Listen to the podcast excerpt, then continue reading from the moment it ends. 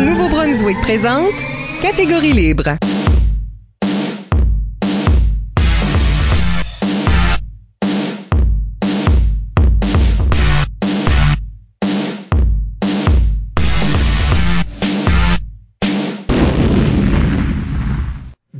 À Catégorie Libre, l'émission qui vise à enregistrer des entretiens avec les improvisateurs et improvisatrices du Nouveau-Brunswick pour faire un survol de leur carrière et de leur démarche artistique, mais aussi débattre les grandes questions qui entourent le jeu de l'improvisation. Au microphone, Michel Albert et à mes côtés, ma co-animatrice, Isabelle Gauguin. Allô? Catégorie Libre est une production d'improvisation Nouveau-Brunswick que vous pouvez écouter version podcast sur iTunes ou YouTube. Notre invité aujourd'hui est Joël Martin. En effet, Joël joue d'abord pour la Cité des Jeunes AM Sormony d'Edmundston avant de se joindre à la Liloma à l'UMCE, pendant quel temps elle est assistante entraîneur à sa vieille équipe. Puis devient membre de la Ligue d'improvisation du Centre universitaire de Moncton, la LICUM, une fois arrivée à ce campus universitaire et fait partie de son équipe étoile un an, en 2011. Par après, elle s'adonne à son jeu ici et là, soit comme officielle dans les tournois secondaires, à la LIC, à la CHIAC, aux Zèbres d'Or depuis le début, son équipe est présentement championne en titre, au match des anciens de l'Alicum et comme membre de l'imprévu, une jeune ligue civile à Moncton. Comme directrice générale des Jeux de la francophonie canadienne 2017, elle s'est assurée que la discipline d'impro serait bien traitée. On aura l'occasion d'en parler. Joël Martin, bienvenue à l'émission. Merci de me recevoir.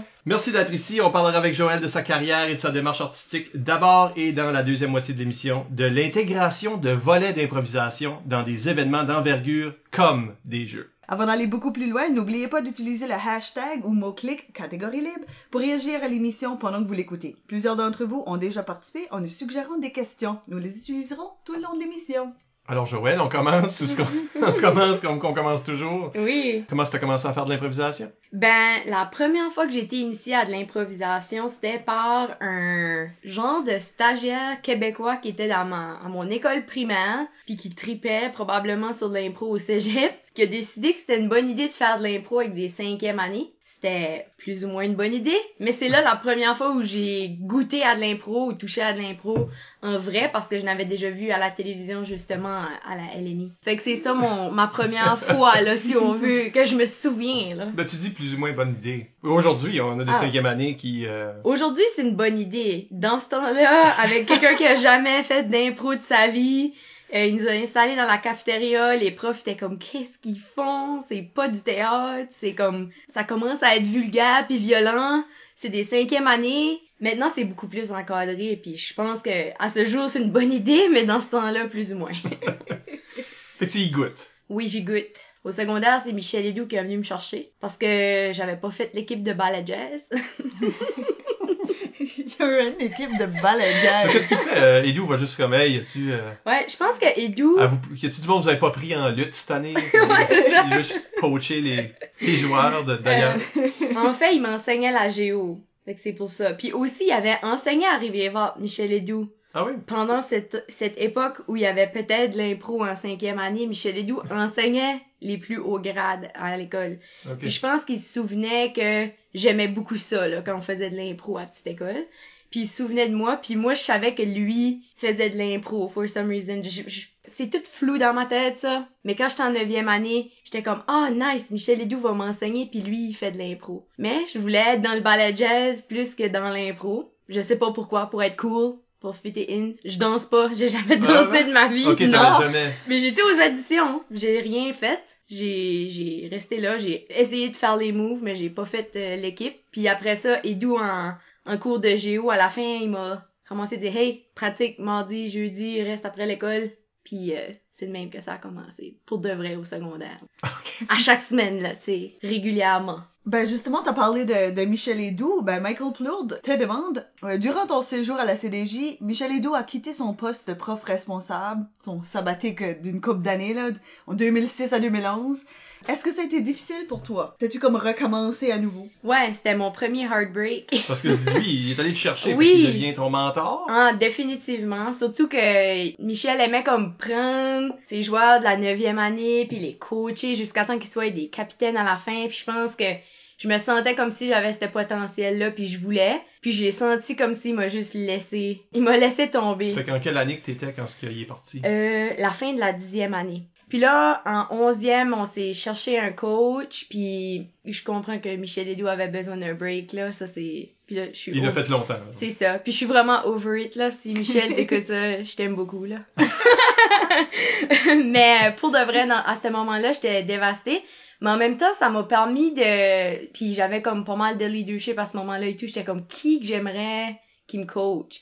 Puis moi, je tripais sur Francis Thériault. C'était comme... C'était mon idole. Moi, j'avais numéro 8 parce que Francis avait numéro 8. Ok. Puis c'était vraiment lui que je lookais up to, là. Puis lui, il était déjà gradué ou non? Oui, il avait déjà gradué. Il est plus vieux, euh, c'est ça, d'une couple d'années. Puis euh, j'ai demandé à Francis s'il pouvait venir nous coacher. Puis là, ça donnait pas. Il était pas dans la région. Puis là, il y a quelqu'un qui m'a dit, je pense que c'est peut-être même Michael Plourde qui m'a dit comme « Hey, connais-tu Bébert? » J'étais comme « Non, je connais pas Bébert. » Puis là, finalement, il m'a dit « Ben oui, il travaille à CFAI, il a déjà, tu passé dans le réseau, puis tout ça. » Fait que là, on a été chercher Bébert pour nous coacher, mais comme entre-temps, Bubble nous a donné un petit coup de main, puis comme Francis a déjà venu quand il était dans la région, il nous donnait un coup de main, mais on n'avait pas de coach nécessairement jusqu'à temps que Bébert, à ma douzième année, nous a.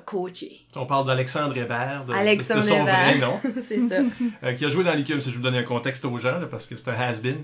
Mhm. Euh, le- On l'entend à l'émission de temps en temps parce qu'il pose des questions euh, Ouais. souvent ridicules aux, euh, aux participants. Mais c'est ce genre de personne-là aussi. Là. Tu sais, là, il venait de Drummondville. Ou, ouais. ouais. Il venait de Drummondville, il, est- c'est- il est venu à l'ICUM ici, il s'est réétabli à Edmundston. Comment est-ce que c'était ça avec... euh, Avec Comme- Bébert. Ouais, comment est-ce que tu compares euh, comme Euh. Edu, qui est peut-être une, Mais comme une une star de, Mhm. de coaching, que, tu sais, là. Ben, tu sais, comme Bébert me disait qu'il avait fait la licume pis tout ça, puis la première fois, je le croyais pas. Parce que, dans le fond, comme, tu sais, ben, je sais pas si c'était moi la fin de ma génération qui était comme ça ou c'est encore comme ça aujourd'hui, je suis pas certaine, mais on regardait vraiment la licume puis on aspirait à cette ligue-là, puis on regardait les joueurs qui étaient là présentement comme des idoles. Puis tout ce monde-là, à cette heure, c'est mes amis, puis j'ai la misère à comme même croire ça. Mais quand j'étais à Polyvalente, je printais les cartes de la licume, je les mettais dans mon agenda, je me faisais une équipe étoile. Je les ai jamais vus jouer, là.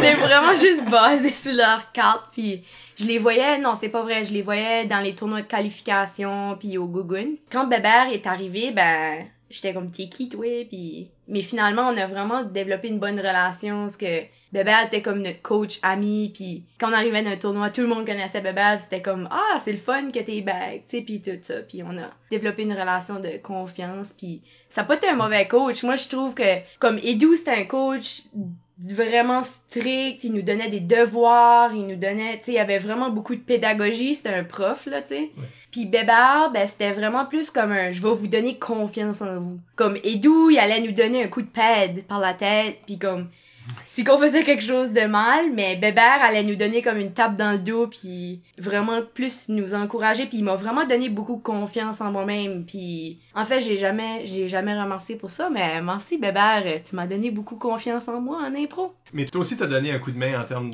de- d'entraînement à cette équipe-là. T'as as fait comme un Francis Thériault aussi quand est-ce que t'es- t'as accédé à l'université. Un petit peu, oui, parce que l'impro me manquait beaucoup. Arrivé à l'université, j'ai fait une année au campus d'Edmundston, puis il avait pas assez de joueurs pour vraiment raviver la Liloma. Puis encore une fois, c'était Bébert notre coach, euh, comme puis c'est parce que moi j'étais rendue à l'université puis je voulais continuer, j'étais comme comment Bébert, essayons de faire des pratiques. Tu sais, on a eu peut-être euh, deux trois pratiques, puis il y avait vraiment pas beaucoup de monde qui qui était intéressé, comme pas assez pour avoir une équipe là, tu sais. Au moins si on avait assez pour euh, avoir une équipe, on aurait tanné l'université pour essayer d'aller à la QI, on aurait perdu tous nos matchs, mais finalement cette année-là, on a rempli le char à Bébert, puis on a été voir la QI à Rimouski. Fait que, tu sais, comme, j'ai toujours continué d'aimer l'impro parce que je savais que je m'emmenais à Moncton puis que je voulais jouer dans la licume. Fait que j'ai gardé un contact avec la CDJ aussi parce qu'il y avait des joueurs, là, que ça faisait trois ans que je jouais avec eux autres puis qui étaient rendus en douzième année puis je voulais pas que l'impro meure à la CDJ parce qu'on avait tellement une grosse legacy, si on veut.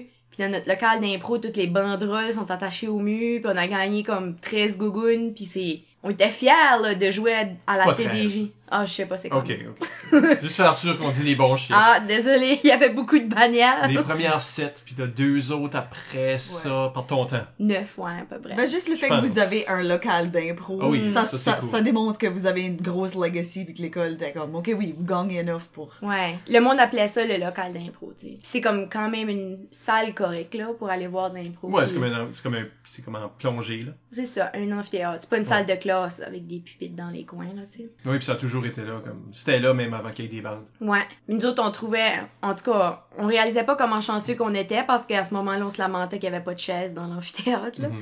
Mais vraiment, on était chanceux, ouais. Puis je voulais pas que ça, ça se perde. Mettons la fierté de l'improvisation de la CDJ juste parce que Michel Edoux était plus là, tu sais. Ça fait que je continuais d'y aller sur les heures de midi, puis les, des fois les pratiques les soirs. Le Même si campus j'étais à est juste à côté, de toute façon. C'est côte à côte.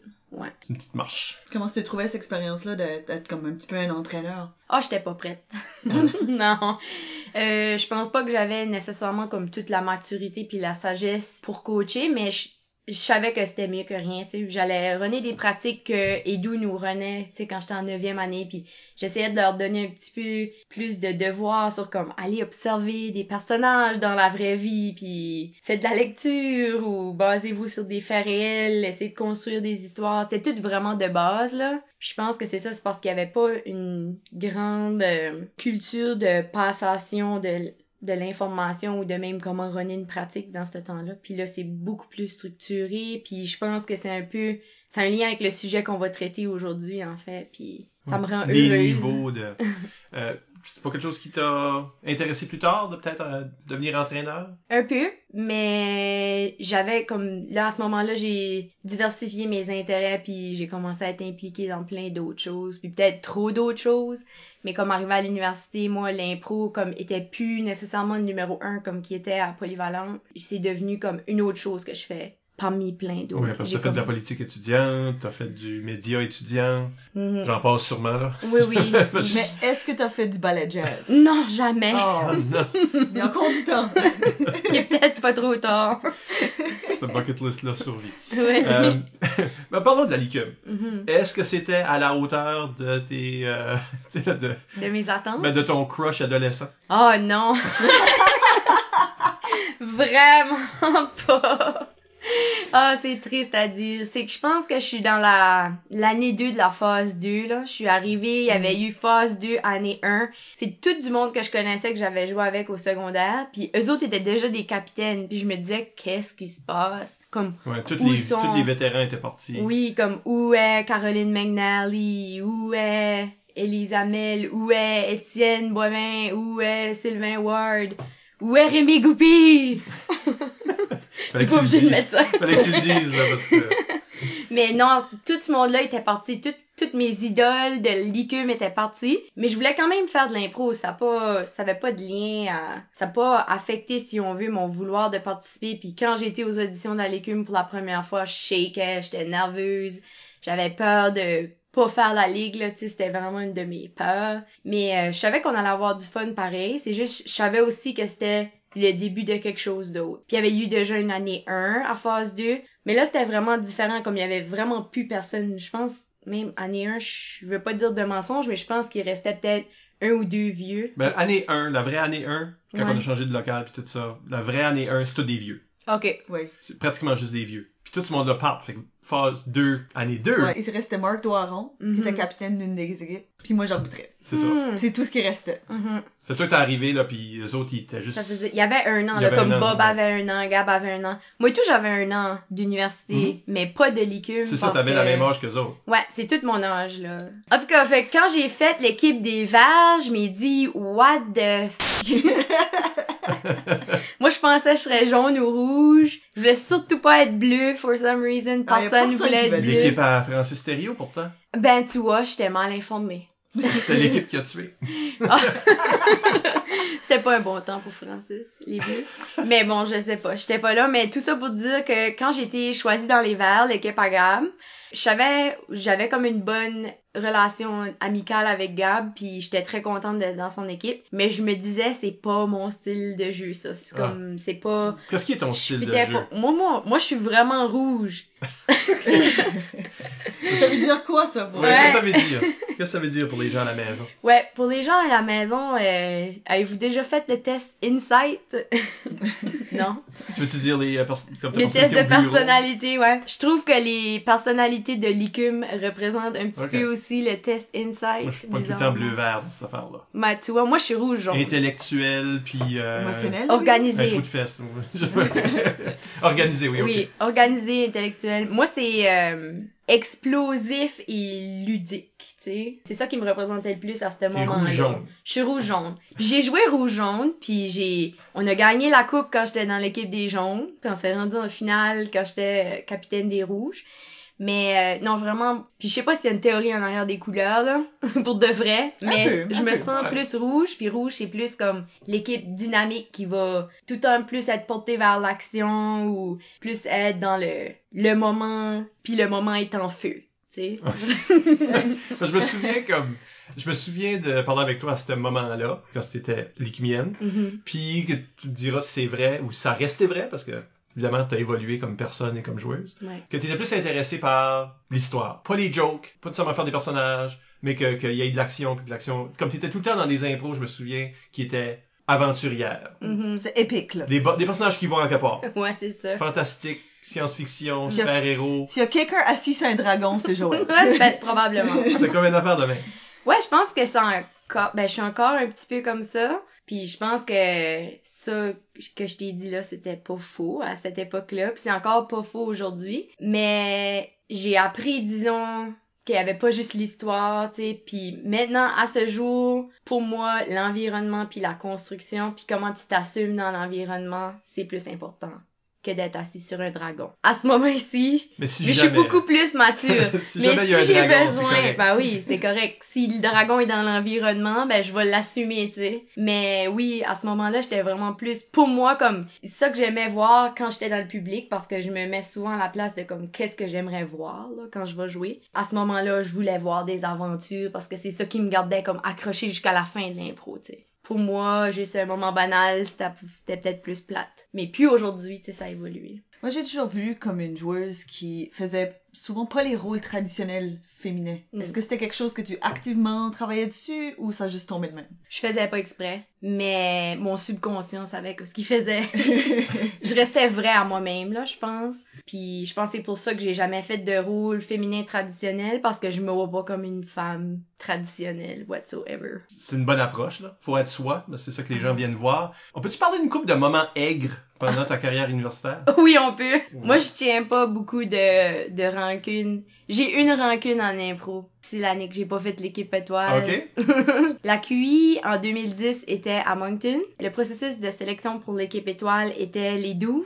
Il y avait deux personnes qui allaient être coupées. C'est moi et Gabriel Robichaud qui ont été coupés. Puis ça, j'ai jamais, comme j'ai jamais get over ça. Ça, c'était mon deuxième plus gros heartbreak après que Michel Edoux euh, ait quitté l'impro pendant que j'étais joueuse. Puis c'était vraiment, vraiment, vraiment heartbreaking parce que moi, l'impro, être dans l'équipe étoile, c'est quelque chose que j'aspirais depuis le secondaire. Puis les 12, c'était un gros processus de sélection parce que ça demandait beaucoup d'implication, puis beaucoup... Il fallait que tu sois impliqué, puis il fallait que tu mettes du temps à l'extérieur de ça, puis moi, j'avais d'autres priorités. Puis été honnête, puis je l'ai dit, il fallait qu'on lise un livre. J'ai dit, j'ai pas lu le livre, j'ai lu en diagonale, tu sais, l'histoire. Puis je suis sûre que c'est un bon livre, mais j'ai pas le temps de lire le livre. Puis j'ai été honnête à la pratique parce que j'ai été appris que l'honnêteté, ça paye dans la vie. Mais je pense que ça a vraiment pas payé. Pas ce fois-là. Pas cette fois-là. Puis après ça, quand j'en parlais, tu sais, parce que quand j'ai demandé, tu sais, pourquoi j'ai pas fait l'équipe étoile, ils m'ont dit une des raisons, c'est parce que t'as pas lu le livre, tu sais, comme tu cares pas, tu cares pas à propos de l'impro, t'aurais lu le livre si t'aurais caré. Puis tu sais, j'ai parlé aux autres mondes qui ont fait l'équipe étoile cette année-là, puis personne n'avait lu le livre là. so, je suis encore piste. puis c'est comme une Ils ont grosse juste jamais dit. Ben, c'est une grosse leçon de comme la vie est pas fair. C'était c'était une leçon comme ça dans ce genre-là puis mais à ce temps, tu sais, j'ai accepté puis c'est ma seule rancune que j'ai envers l'impro, c'est que j'aurais pu faire l'équipe étoile deux fois, ben je l'ai juste fait une fois. Comment est-ce que c'était cette une fois là? J'étais comme encore bitter de l'année d'avant, ça fait que c'était comme pas à la hauteur de mes attentes. Ok. J'avais trop... Ouais, à Sherbrooke. Ok. Je l'avais vraiment hypé, là, tu sais, parce que ça faisait 10 ans que je voulais aller à la QI. Puis en plus, t'avais été voir une QI quand c'était plus jeune. puis- J'avais été voir plusieurs QI. Même quand j'étais plus, plus jeune. Elle a-tu pas venu à Edmundston en Edmundston? 2002. Oui, en- l'année du Richard Terrien? Non, ça c'était pas la même année. Euh, ça se peut qu'on a, fait- ça se peut qu'on a, c'est dans la eu- plus qu'une fois dans l'année. là, mais Ouais, en tout cas, à C'est chaque l'année fois... que la LIA est née pour sûr, suite à ça. Ben, j'écoutais la LIA religieusement à la télévision aussi, puis Bon. en tout cas, j'ai mangé de l'impro pour vraiment longtemps, puis le fait de pas faire l'équipe cette année-là, c'est comme vraiment ma seule crotte sur le cœur que j'ai de l'impro. Puis quand j'arrivais à Sherbrooke, ben je m'ai dit comme ah finalement, je sais pas finalement c'est à la hauteur de mes attentes, je l'avais trop hypé. Mm. Mais à cette heure que je regarde, tu sais, à cette QI là, il y avait Catherine Levac qui a gagné la QI, tu sais, puis je la vois faire son métier d'humoriste à cette heure, puis je me dis comme ah cool, j'ai joué de l'impro avec elle. Puis je me souviens, mais Mais c'est ce temps-là que tu réalises un petit peu comme peut-être le calibre qui était là. Comme tu sais, une rétrospect quand tu les vois être des figures publiques plus tard, tu fais comme ah ouais. Ouais, je me souviens de toi, sous au bar. Après l'université, dans une conversation au préalable, tu es en train de faire ta bio, là, Ouais. euh, tu t'es appelé une genre de bouche-trou. Ouais, Ou... assumé là.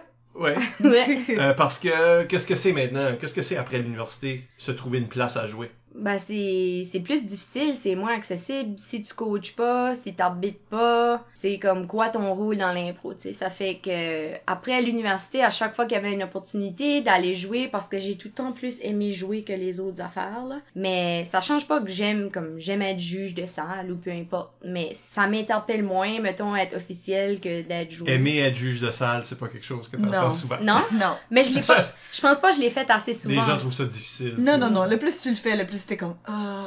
Ouais. je l'ai pas assez faite, clairement. Yeah. Mais comme les fois où j'aurais eu besoin, où j'aurais pu, c'est quelque chose que je trouvais quand même plaisant. Après l'université, je me considère une joueuse bouche-trou parce qu'à chaque fois qu'il y a quelqu'un qui a besoin d'une fille, c'est triste à dire. hein.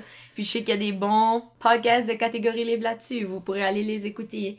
Mais à chaque fois qu'il y avait une équipe qui avait besoin d'un joueur, puis on me demandait, j'ai rarement dit non. Je m'ai même déplacée pour jouer euh, à Bathurst. euh, Il y a eu des tournois qui sont venus à Edmundston, il nous manque un joueur, j'ai embarqué. Puis même plus des, des tournois amicaux comme au Québec et des choses comme ça aussi. hein. Ouais. Le Open de Rimouski, j'imagine? Euh. Moi, j'ai pas été à Rimouski, Ah, mais j'étais supposée. Puis c'est tout le temps une question de travail qui, qui a fait en sorte que j'ai pas pu y aller. Mais Rémi, Saint-Pierre, tout ça, ça fait deux ans que je suis supposée d'y aller. Là. Ok. Puis là, l'année T'es t'es dans leur prochaine... équipe, mais t'es tout le temps trop occupé. Ouais, c'est ça. Je suis joueur euh, honorifique, là. Ouais. Il, y a- une photo de toi. Ouais, Euh. presque. Fait que t'as joué pour, pour la Ligue, Ouais, t'as joué pour la Chiac, ouais. puis on parlera de l'imprévu euh, plus tard, parce que ça, c'est comme finalement une ligue où ce que t'as joué Mhm. une saison. C'est ça, finalement. Comme T'es adulte. vraiment membre. Ouais, Ouais. Vraiment membre. Qu'est-ce que c'est de juste euh, show up? Ah. Euh, tu sais, de- dans une ligue à quelqu'un d'autre, juste pour dépanner, puis... Puis peut-être s'ajouter à des équipes que t'étais pas nécessairement dans la composition originale. C'est terrifiant. Puis à chaque fois, c'est pas comme à chaque fois c'est le même sentiment comme l'année passée, André Roy m'avait demandé d'aller donner des ateliers avec lui euh, au Manitoba. J'ai dit oui tout de suite parce que je pouvais fallait que je prenne des jours de congé puis j'ai jamais été au Manitoba, ça je suis comme yeah, je vais y aller. Puis j'ai joué avec euh, la Lime là-bas, puis c'était terrifiant là, tu sais, comme t'arrives, puis les autres ils pensent hey, elle vient du Nouveau-Brunswick, puis elle est comme, tu sais, elle est professionnelle là, ils l'ont emmenée ici pour nous montrer des choses, puis là c'est comme la pression. est Ils l'ont on. choisi, là, elle doit être quelqu'un. Ouais, c'est ça, pas pas vraiment. Mais euh, tu sais une fois rendu là, je trouve que ce track là, c'est un track en impro que j'ai pas eu dans nulle part d'autre sphère de ma vie, peut-être parce que je fais pas de scène autrement là. Mais c'est un track qui me garde vraiment comme mes réflexes aiguisés puis qui fait en sorte que euh, je performe quand même bien sous pression, mais je vis beaucoup de pression avant d'aller jouer avec des personnes que je connais pas. Beaucoup de stress, puis là la première impro casse la glace, puis après ça c'est comme faire du basic. Parce que moi, je t'ai redécouvert comme joueur aux Zèbres d'Or. Comme vraiment, même les deux dernières éditions, je dirais. Mm. C'est comme, waouh, Joël est comme un autre niveau, là. Ouais, j'ai fleuri.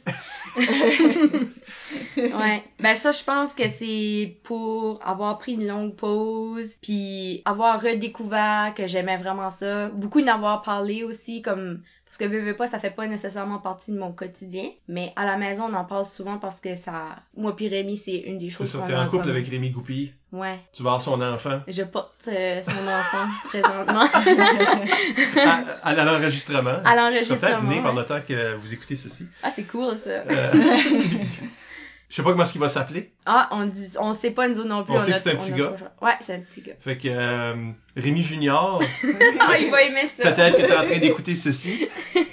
Des vieilles archives à maman. Ouais. on parlait beaucoup d'impro avant que tu sois né, Rémi Junior. Oh, peut-être qu'il fait comme Oh, Oh, ça pas arrêté. Je veux juste faire du tennis, maman. Amène-moi au hockey. C'est ça. Fait là, oui, tu disais que t'en- vous en parlez beaucoup à la maison, fait que ça. Ouais. Puis comme c'est un excellent pédagogue aussi, puis juste en en parlant avec lui, ça a fait maturer mon jeu sans que j'ai eu besoin de jouer. Parce que là, lui me disait qu'est-ce que lui a appris, moi je disais qu'est-ce que j'avais bien fait, mal fait, tu sais, puis on en parlait comme, tu sais, de Moncton à Edmundston, là, c'est une long ride, puis après un bout, comme, tu parles de sujets que, ah, qu'est-ce qui se passe, tu toute ta semaine est revue euh, minute par minute, fait que là, on commençait à parler d'impro, puis... Qui est le sujet euh, sans fond. sans fond vraiment puis on s'est vu parler comme ouais Hmm. on s'est vu parler trois heures de temps d'impro pas de problème puis euh, le fait que le Zeb était présent maintenant pour les joueurs adultes ça nous forçait à en parler plus. Puis comment qui avec qui on veut jouer c'est ça qui est le c'est ça qui est la beauté avec le Zeb c'est qu'on crée notre équipe. Puis ça je pense que ça aide beaucoup à mon jeu. Parce que là j'arrive avec une équipe en qui j'ai comme 100% confiance. J'ai dit comme avant 100% mais j'ai vraiment 100% confiance dans les joueurs dans mon équipe ou ce que je peux juste comme me laisser aller puis c'est là que je performe le mieux. Mais tu peux tellement prendre plus de risques quand ce que tu, tu fais 100% confiance aux autres? Parce que tu sais que, regarde, si, si tu tombes, ben, ils vont pas, ils vont pas carry that much Sont ou ils vont pour- être là pour t'aider. Ils sont soit là pour te ramasser, ils sont soit là pour te moquer. Ouais, te par moquer. exemple. Pour te pousser. Ouais, oh non, faudrait pas que j'avance, je vais tomber. Ah! Oh, ben. Qu'est-ce que tu cherches dans un joueur qui devrait jouer dans les, euh, les, emo- les pizza emoji? C'est ça le nom de l'équipe? Qu'est-ce que je cherche? Ah ben, tout de suite, nous autres, ça va un petit peu avec la balance dans l'équipe, là, comme c'est- Parce qu'on a Marc Bernier qui peut prendre beaucoup de place, on a Rémi Goupy qui peut prendre beaucoup de place, puis on a moi qui peut prendre beaucoup de place. Fait comme quatrième joueur, on cherchait justement quelqu'un comme Olivier Cormier, qui avait presque pas envie de jouer. Puis même au début, je me rappelle, on disait, on cherche un quatrième joueur qui va aller sur une impro, tu sais. On a déjà dit ça. On- tu sais, Olivier- parce qu'on voulait jouer vraiment les trois, on voulait embarquer sur toutes les impros, là, tu sais, comme on, on était les trois, qui ce qui va jouer le plus d'impro, là? Puis j'aurais jamais pensé que j'aurais été compétitive dans ma vie en général, mais le fait de jouer avec Rémi puis Marc Bernier, ça m'a rendu un peu plus compétitive avec moi-même puis avec les membres de mon équipe. Je suis pas compétitive avec les autres équipes, ça me dérange pas de gagner ou perdre de points, mais je suis compétitive avec mon équipe. Je veux qu'on fasse la meilleure comparée, je veux qu'elle soit meilleure que celle-là qu'on a faite avant. Puis ça, c'est quelque chose que j'ai adopté depuis que je parle beaucoup d'impro avec Rémi, parce que moi, dans la vie, j'étais pas compétitive. C'est comme ça qui me manquait pour être meilleure, dans le fond.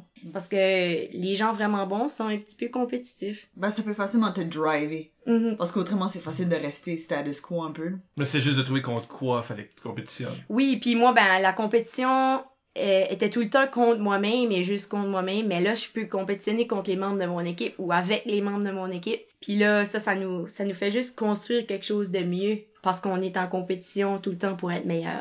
Parlons de l'imprévu. Mhm. Ça, c'est une ligue qui a commencé au moment de l'enregistrement. Il y a juste eu une saison. Ouais. Euh, T'es dans l'équipe des Rouges. voilà. Ah, ben finalement. Ouais, c'est ça ça. marche. Avec euh, Basse Lévesque, Oui. qui euh, posait une, une question d'ailleurs sur Facebook, euh, Isabelle. Oui, il se remémore euh, le début de cette saison-là, quand vous discutiez en, en équipe d'un petit peu qu'est-ce que vous vouliez retirer de la saison? Puis il demande euh, quelle est l'attraction de faire du jazz? Ça, c'est quelque chose que tu y aurais dit. Ouais. Que tu voulais faire du jazz. Ouais. C'est parce que... ok, attends. Je sais même pas comme qu'est-ce que je pensais à ce moment-là, mais je vais te répondre qu'est-ce que je pense. Ouais. Probablement. Mais à ce moment-ci, quand je pense à du jazz, ben en fait, du jazz, c'est un type musical qui est, que pas tout le monde aime, qui est souvent surprenant. Puis si tu t'y prêtes, puis tu t'immerses dans l'environnement musical, ça va faire une musique d'ambiance qui va être très plaisante. Donc moi, je voulais faire plus que de l'impro, mais je voulais que dans l'impro, il y ait une ambiance, puis il y ait des surprises, puis il y ait des moments forts, puis des moments doux, puis des moments saccadés, puis des moments qui font pas de sens, Mais à la fin, ça fait quand même comme une œuvre qui est vraiment intéressante au niveau sonore. Du jazz, pour moi, c'est ça. Puis tout ce que je viens de dire, ça peut s'appliquer à l'impro parce que du jazz, c'est improvisé souvent. Donc moi, c'est un peu comme ça que j'imaginais le lien entre le jazz parce que du jazz, c'est de l'impro. Puis de l'impro, ça peut aussi être du jazz. Puis quand t'écoutes une impro, quand tu joues une impro, puis c'était du jazz, tu le sais. Comme à la fin, là, de l'impro, quand ce que l'arbitre siffle, t'es comme, man, ça c'était du jazz. Comme, feels good, là. Vraiment, ça feel vraiment bien de faire du jazz. Puis probablement que j'ai dit ça parce que justement dernièrement ou même cet été, je commençais à développer vraiment un intérêt grandissant bizarrement pour la musique d'ambiance. C'est ça qui est ma musique préférée maintenant, c'est la musique improvisée d'ambiance, surtout du jazz. Puis penses-tu que euh, mission accomplie ou comme tu sais c'est un idéal d'impro mais euh, Mhm. Ah, je pense que oui, je pense qu'on a fait du jazz. Je pense que moi j'essaye de faire du jazz le plus que je peux. Puis c'est sûr que du jazz avec Marc Bernier, c'est pas la même chose que du jazz avec Bass. Puis ça c'est juste parce que c'est deux musiciens différents. So c'est ça. Fait que c'est possible de faire du jazz avec n'importe qui, mais le jazz fait maintenant beaucoup partie de mon jeu puis qu'est-ce que moi je voudrais voir aussi comme public. So quand je suis dans le public, je cherche pour des moments jazzy puis où ce que c'est un peu magique puis l'environnement est tellement bon, l'environnement sonore est tellement bon. Je parle pas juste de la projection là, mais je parle de comme tout qu'est-ce qui va dans l'impro, même si ça a pas rapport, même si c'est des des notes euh, différentes puis saccadées. À la fin, ça fait comme un un œuvre. Puis c'est ça à, que à quoi ça? Ouais c'est comme moi je- j'ai mon idée de qu'est-ce que ça veut dire là. Mhm. mais euh, à quoi ça ressemble? Comme je, je suis en train d'écouter ça là je suis une personne haute en train d'écouter ça puis je fais comme Allez, hi! qu'est-ce que qu'est-ce que qu'est-ce que ça veut dire au juste? Que- à quoi ça ressemblerait une impro qui comme ce serait quoi les qualités d'une impro qui est Jazz. du jazz ouais. Ben, c'est une impro où le public peut s'immerser complètement dans, dans l'improvisation. Ou même si on est dans l'espace en train de chasser des alien cowboys, ça fait vraiment du sens puis tu y crois. Ok. puis t'es dedans. Tu sais, il y a, y a des péripéties, mais peut-être pas nécessairement des... Ça n'a pas besoin d'être des grosses péripéties, mais ça peut juste être des, des turning of events qui font en sorte que c'est clever, ça te fait réfléchir.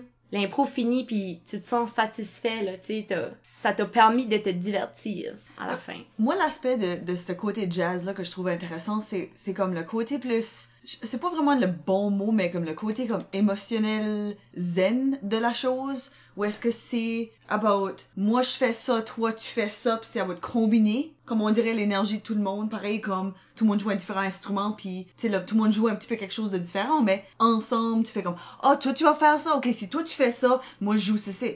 Ah, oh, oh, ok, vous allez faire ça, moi je rentre avec ma trompette comme ceci. On dirait qu'il y a comme un Ah, feeling pas de... l'idée préconçue qui viennent C'est comme ça, déranger ouais. Il y a comme une collaboration très organique Mm. qui vient avec ça, ou est-ce qu'on dirait que les idées juste se présentent, puis on, on embarque dessus, puis tout le monde fait comme, ok, ok, ah, ok, tu viens de changer ton beat un petit peu, then moi je m'ajuste comme ceci, puis ça arrête pas d'être intéressant, c'est juste très comme organique puis smooth. Ben, je pense que c'est vraiment une bonne manière de le décrire. La manière que tu décris, puis aussi, ça, ça revient tout aussi à la confiance que tu as aux joueurs dans ton équipe. Puis si tu fais confiance à tes autres musiciens, ben vous allez faire une bonne pièce parce que vous allez vous écouter comme dans du jazz, dans l'improvisation. Les sept piliers de l'improvisation pourraient s'appliquer au jazz.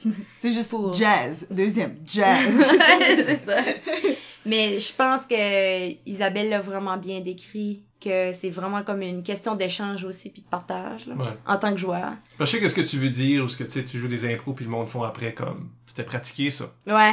ça semble pratiqué Ouais. tu sais parce que le monde a le goût de se lever puis faire le un monde, standing le monde parle pas un par-dessus l'autre, le- on Mhm. dirait juste comme, on dirait qu'ils sont tous sur la même longueur d'onde, même qu'ils étaient dans différentes équipes, tu sais là. ça comme pousse quasiment la qualité comme pas juste de on a fait une impro c'est comme il y a un élément qui a, a vraiment comme blow it away comme genre on a fait un choix sonore on a fait un choix de mise en scène qui est tellement frappant puis marquant puis tout le monde a juste accepté Mhm. que je trouve que le public ça les accroche puis ça reste avec eux Puis ça revient à comme j'ai commencé à faire du jazz en impro quand j'ai commencé à m'assumer personnellement puis à jouer de manière selfish de jouer pour moi de faire de l'impro assumer chaque personnage chaque moment chaque fois que j'intervenais dans le match je l'assumais, puis c'est là que j'ai commencé à entendre du jazz, puis c'est là que je pense que mon jeu, tu toi-même tu dis que t'as vu, tu m'as vu piquer, ben c'est quand j'ai commencé à m'assumer, puis c'est là que le jazz est arrivé là. Ça, c'est quand tu dis tu joues pour toi, tu veux dire, t'arrêtes d'essayer de deviner qu'est-ce que le public veut, des choses de même ou? Ouais, je joue pour moi, je joue pour moi qu'est-ce que je, moi je veux voir. Je joue pas pour qu'est-ce que le public veut voir. Je joue pour Joël est dans la salle puis elle veut voir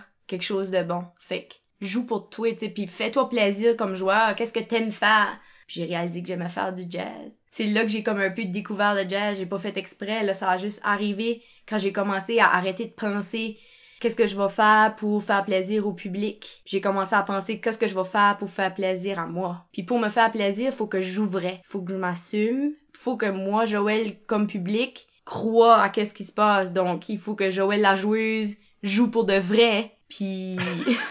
Charme, Wow. Joël, le public. le, le spectatrice. Ouais, mais quand, quand je me mets dans les deux personnages, là, comme le public et le joueur, c'est juste pour exprimer que je joue pas pour personne d'autre que moi. Puis là, tranquillement, quand je développe une chimie, ben là, je joue aussi pour mes coéquipiers. Comment je peux faire shiner lui, comment... Puis c'est bizarre parce que c'est tourné vers le jeu, puis comme avant, ça aurait été tourné vers le qu'est-ce que le public veut, le bon spectacle, blablabla. Ben la meilleure façon pour moi de faire un bon spectacle, c'est que j'aime le spectacle. Puis si j'aime qu'est-ce que je fais, d'habitude le public va y croire, puis ils vont aimer ça eux autres et tout. Ça vient comme naturellement, c'est comme une roue qui tourne là. Le fou la poule, on sait pas. Si on regarde du début de la carrière à la fin, au moins Star, t'as réussi à faire le jazz part du ballet jazz. Donc, la prochaine phase, c'est le ballet. J'ai give up le ballet. Mais t'as raison, wow, le jazz m'a suivi depuis le début. Tu savais pas, mais... Non, j'ai juste d'avoir un moment. Wow. Oh man. Bon, on va prendre une courte pause à ce moment-ci. Ouais, j'ai besoin d'un break. C'était hein, beaucoup ça. venir de Ouais. ton Ben non, on va, on va danser pendant que... C'est ça. c'est ça. Euh, au retour, on parle euh, de d'impro intégré dans des événements d'envergure avec Joël Martin. Restez là.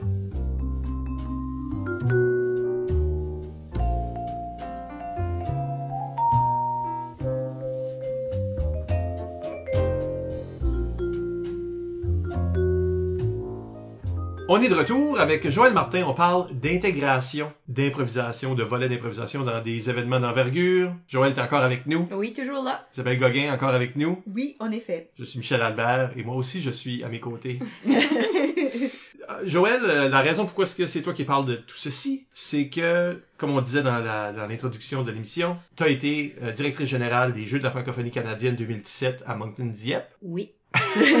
Et il y a un volet impro- improvisation intégré aux Jeux de la francophonie depuis les débuts. Oui. Depuis 1999, c'était à Memram Cook. Dans le volet culturel. C'est ça. Il y a des, c'est un volet mu- culturel. Des jeux multi. Ben ça, est-ce que les Jeux de la francophonie sont leaders dans ce site? ben- Parce que les, les Jeux de l'Acadie ont juste intégré un volet culturel dans les derniers trois ans. Euh, est-ce que les Jeux de la francophonie canadienne sont comme pionniers? Historiquement, ne vous fiez pas à ce que je dis comme étant du cash, mais je pense que le concept des jeux multi incluant des volets étant plus que juste des sports, donc des arts et du leadership dans le cas des jeux de la francophonie canadienne, c'est un concept pas mal révolutionnaire, pas mal néo-brunswickois, mais c'est ça, j'ai pas vu ça ailleurs dans d'autres jeux. Maintenant, il y a les jeux de la francophonie internationale qu'on va parler un peu plus tard. Mais même là, je pense que le volet culturel de ces jeux-là est venu par la suite, puis encore une fois, est venu pas mal du Canada, puis c'est très unique en son genre. Cette manière de combiner plusieurs disciplines artistiques, sportives et autres dans un même événement. C'est très, à mon avis, FJCF. Mais je, je leur donne le crédit, mais je pas certaine historiquement si c'est réellement le cas. Ouais. Parce que si c'est ça vient de nous autres, les Jeux de la francophonie en 99, t'as peut-être bien que je précise avec euh, Éric Larocque, qui était un des organisateurs à ce moment-là, euh, où il était impliqué aussi. Il était pas Il était jeune, là. il était président de la FGFN. Oui, c'est ça. Fait qu'il était dans l'organisation, si pas Mhm. organisateur principal, puis il est maintenant, il y a ce rôle-là que tu que avais pour les Jeux de la francophonie canadienne, il y a ce même rôle-là aux Jeux de la francophonie internationale. C'est peut-être je lui demandais comment est-ce que c'est, parce que j'ai, on parle de ça, j'ai comme, j'ai quasiment l'impression, je me demande comment important qu'est l'impro dans cette décision-là, en partant, parce que, parce que l'impro est un hybride, parce que l'impro, c'est, il y a une compétition, c'est déjà formulé, c'est déjà formulé comme des sports sont formulés. Donc, Mhm. ah, on pourrait aussi avoir un élément culturel parce que c'est- facile. Et de cette idée-là, musique, théâtre, toutes les autres disciplines culturelles qui pourraient s'ajouter. Je me demande si l'impro est comme le pont qui a rendu ça possible. Puis l'impro telle qu'on la connaît, l'impro match, est une idée canadienne. Est-ce que... J'ai pas de preuves, là? Moi, je dirais que ça, c'est probablement vrai. Pour avoir été dans des réunions puis des choses de même, parce que le monde, c'est l'art qui est plus facile à comprendre pour une personne sportive. Parce que beaucoup des principes de structure sont tellement sportifs que le monde peut plus s'imaginer qu'est-ce serait l'air. Ils peuvent beaucoup plus s'imaginer un système de, de classement, de pointage, comment est-ce qu'on évalue. C'est déjà beaucoup plus facile à un peu comme structurer puis le rendre clair pour quelqu'un sportif. Fait que je pense que ça, ça vraiment, ça, ça, sa raison d'être, ce milieu-là qui finit par apporter le reste. Une chose est certaine, au niveau national, il n'existait pas de compétition nationale d'improvisation autre qu'au Québec, là, qui sont leur propre nation. Si Mais veut, tu ouais. sais, tout le reste du Canada, il n'y avait pas de compétition nationale où chaque province était représentée par une équipe et se rencontrait dans le cadre d'une compétition en improvisation. Donc ça, c'était nouveau. C'était un concept euh, innovateur, mais les Jeux de la francophonie canadienne en soi, le fait d'avoir plusieurs volets, c'était un concept innovateur à ce moment-là aussi. Et puis qu'est-ce qui est le, en premier lieu, qu'est-ce qui est la pertinence d'inclure du culturel dans un grand événement de même? Pourquoi se donner ce trouble-là? Parce qu'il y a une complexité de plus euh, que, que si on faisait juste un, des Olympiques. Là. Tu te donnes ce trouble-là quand ta mission première pour ton événement majeur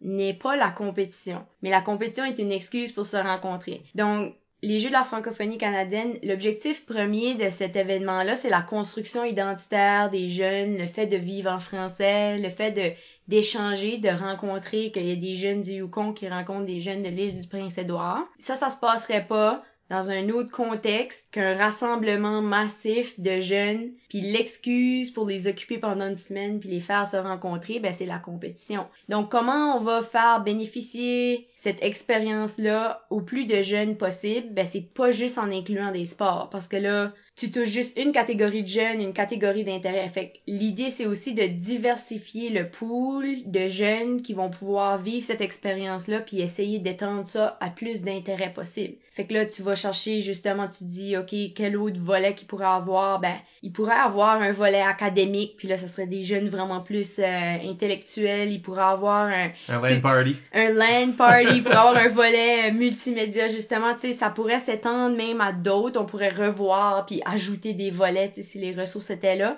Parce que l'objectif premier de l'événement c'est pas la compétition c'est pas qui qui gagne la bannière à la fin c'est la rencontre c'est le pendant c'est la construction identitaire le fait de vivre une semaine en français des activités que t'aurais pas eu la chance de vivre avec quelqu'un d'une autre province ou d'un autre territoire. Ou peut-être pas du tout parce que t'es tellement en minorité dans ton coin que... tu l'aurais vécu en anglais Ouais, ou tu, c'est juste pas possible de rencontrer d'autres équipes. C'est ça, t'es trop éloigné, t'es trop... euh, euh, donc, je pense que c'est c'est là que ça commence. C'est vraiment comment on peut rejoindre le plus de jeunes possible. C'est en diversifiant les activités qu'on va faire pendant ces événements-là. Puis dans notre cas ici, ben aller chercher des jeunes en impro, c'est facile, plus facile à organiser qu'une compétition de théâtre, si on veut. Mais ça va chercher quand même la crowd de théâtre un petit peu les gens qui veulent faire du théâtre improvisé, ben, la compétition d'improvisation se porte très bien à des jeux, comme que Isabelle le mentionnait, parce que c'est facile de faire une compétition, euh, parce que c'est facile euh, de l'encadrer. Tu peux envoyer les règlements, puis les jeunes peuvent s'organiser entre eux autres sur l'heure du midi, puis ils apportent un adulte, puis c'est ça, là, ils jouent de l'impro. Fait que je pense que l'impro est l'art qui se porte le mieux à des événements d'envergure, justement parce que oui, ça reste subjectif, mais il y a une forme de compétition qui vient avec l'impro, qui vient pas avec d'autres arts. Ben, Elisa Mel, sur Twitter, nous avait demandé, comme, c'est quoi les avantages d'intégrer un événement d'impro dans nos événements? Est-ce que tu penses que c'est... Ben, au point de vue de... Je sais que tout de suite on parle de pourquoi, là, mais au point de vue de comment, oui, comme l'impro, c'est fa... c'est plus simple à organiser que un tournoi d'art visuel, là, ou une compétition d'art visuel. Mais c'est aussi parce que... Qu'on fait aussi dans ces jeux-là. Là. Exactement, on l'organise aussi, donc euh, c'est juste plus facile à organiser, à planifier. Il y a une structure qui existe, qu'on connaît bien au Nouveau-Brunswick, en fait, puis qui s'applique maintenant au reste du Canada pour les Jeux de la francophonie canadienne. Euh, il y a une structure qui rend ça aussi le fun pour les équipes à venir voir, comme l'impro, c'est plaisant, c'est drôle, c'est stressant pour les joueurs, là, mais c'est quelque chose qui est c'est entertaining. Puis Ça devient un peu un spectacle aussi, Aussi. dans le cadre de l'événement. comme un match de volleyball peut être un spectacle pour les fans de volleyball, tu sais. Je pense que l'impro se porte vraiment bien à des événements majeurs, justement parce que il y a un aspect aussi qui relève du spectacle puis qui relève de la compétition, d'où l'éternelle question est-ce un sport, est-ce un art? On saura jamais, on C'est- C'est dirait. rien de ça apparemment. Non, c'est ça. Là, c'est ça. Elise demande aussi quels sont les avantages pour l'improvisateur qui participe. Donc, est-ce qu'il y a quelque chose que tu penses, toi, en tant qu'improvisatrice, Mhm. plus que sportive, je sais pas. Ouais. Euh, ben, t'es sportive aussi, tu fais du roller derby, ça c'est, c'est pas in- incorporé dans des jeux, mais, euh, C'est pas une discipline au jeu de l'Acadie. mais c'est physique pareil. Oui. c'est sportif pareil. Ben, et en fait, les deux, justement. Est-ce Mhm. qu'il y a vraiment un avantage, comme pour un improvisateur ou une improvisatrice, y a-tu quelque chose que t'aurais en participant au jeu de la francophonie, par exemple, que t'aurais pas si t'avais été en athlétisme ou en soccer ou. Ah, c'est une bonne question. Je pense que ça dérange pas dans quelle discipline que tu participes, que ce soit l'impro ou que ce soit l'athlétisme. Participer à l'événement majeur en tant que tel va t'apporter comme énormément comme individu en termes d'échange puis en termes de rencontres. Je pense pas que l'impro apporte plus que l'athlétisme dans ce cas-ci. Mais si l'impro était pas là, là on priverait des joueurs d'impro de cette expérience-là. C'est là que je crois qu'il est vraiment important de sensibiliser les organisateurs de grands événements. C'est juste de dire comment vous voulez faire vivre votre événement à plus de gens possible, ben c'est de diversifier justement la population à qui tu veux offrir cet événement-là. Ça fait que je pense que pour les Jeux de l'Acadie, par exemple, je l'ai tellement dit souvent parce que dans le cadre de mon travail avec les Jeux de la francophonie canadienne, j'ai été à- aux Jeux de l'Acadie. Les gens me demandaient comme ah quelle année t'as fait les Jeux Puis je disais j'ai pas fait les Jeux parce qu'il y avait pas d'impro. S'il y avait eu de l'impro aux Jeux de l'Acadie quand j'étais jeune, j'aurais été en impro beaucoup plus jeune. J'aurais Ouais. commencé plus tôt. Fait que ça m'aurait apporté plus comme personne parce que il y aurait eu un intérêt dans ma communauté aussi à organiser l'impro dans les écoles, il y aurait eu l'intérêt à aller aux jeux régionaux, il y aurait eu l'intérêt à faire une équipe d'impro à mon école. À Rivière-Verte, si- même si j'étais la seule. cette- Non, mais vous avez, la petite expérience que vous avez eue aurait... On ça aurait aurait- essayé d'aller aux jeux régionaux avec ça, tu sais. Ben oui. Tandis que là, on n'avait pas d'incitatif. Ça fait que l'événement comme tel, l'événement majeur, je pense, apporte plus à la discipline en termes de pérennité puis en termes d'intérêt aussi de la population, parce que ça va vouloir dire que il y a une grande masse de monde qui était pas sensibilisé à c'est quoi l'impro, qui maintenant connaît ça parce qu'il y en a au jeu de l'Acadie, parce que sa nièce, son neveu, peu importe, a été au jeu de l'Acadie, puis il aurait pas été autrement là. Le jeune qui fait de l'impro, il est souvent pas dans l'équipe d'athlétisme, tandis que lui qui est en athlétisme, il est dans l'équipe de soccer, puis il est peut-être dans l'équipe de basket. Mais le jeune qui fait de l'impro, c'est peut-être sa seule chance de vivre un grand événement comme ça. Puis je pense qu'il y a un élément de, de fierté de représenter ta région aussi, que ce soit dans n'importe quelle, que ce soit ta province au complet ou que juste ta, petite région, ton école. Puis que si justement t'es pas sportif, les autres disciplines sont très individuelles. Tu sais, tu peux représenter ton école euh, en art visuel, mais souvent ça va être individuel. Des fois les troupes de théâtre, ils ont l'occasion, puis ça c'est sûr que c'est un tout. Mais représenter sa région, son école, c'est rare pour des personnes qui sont pas sportives. Puis cette expérience-là de faire partie d'une équipe, d'aller vivre ça ensemble, d'aller partager euh, des échanges intenses avec d'autres personnes, ça c'est quelque chose qui manque beaucoup à cette sorte de personnes-là. Je pense qu'il y a aussi une interaction qui est faite en impro que tous les sports n'ont pas. Le jeu lui-même est une interaction. Mm. Verbale. Un échange. Déjà, T'es sur la glace en train de bâtir quelque chose avec l'autre. là. Toute, toute la gamique de on n'est pas contre, on est ensemble parce qu'il Mhm. faut bâtir quelque chose ensemble malgré la compétition. Et un peu à l'image de ce que les jeux essayent de faire. Puis si t'es en si t'es un match de, de volleyball, ben moi j'aime parler au volleyball. là. Comme si j'étais au filet, j'aime euh, Ben oui. trash talker la personne. Mais ça c'est pas le même genre de C'est pas choses. un même échange. Euh.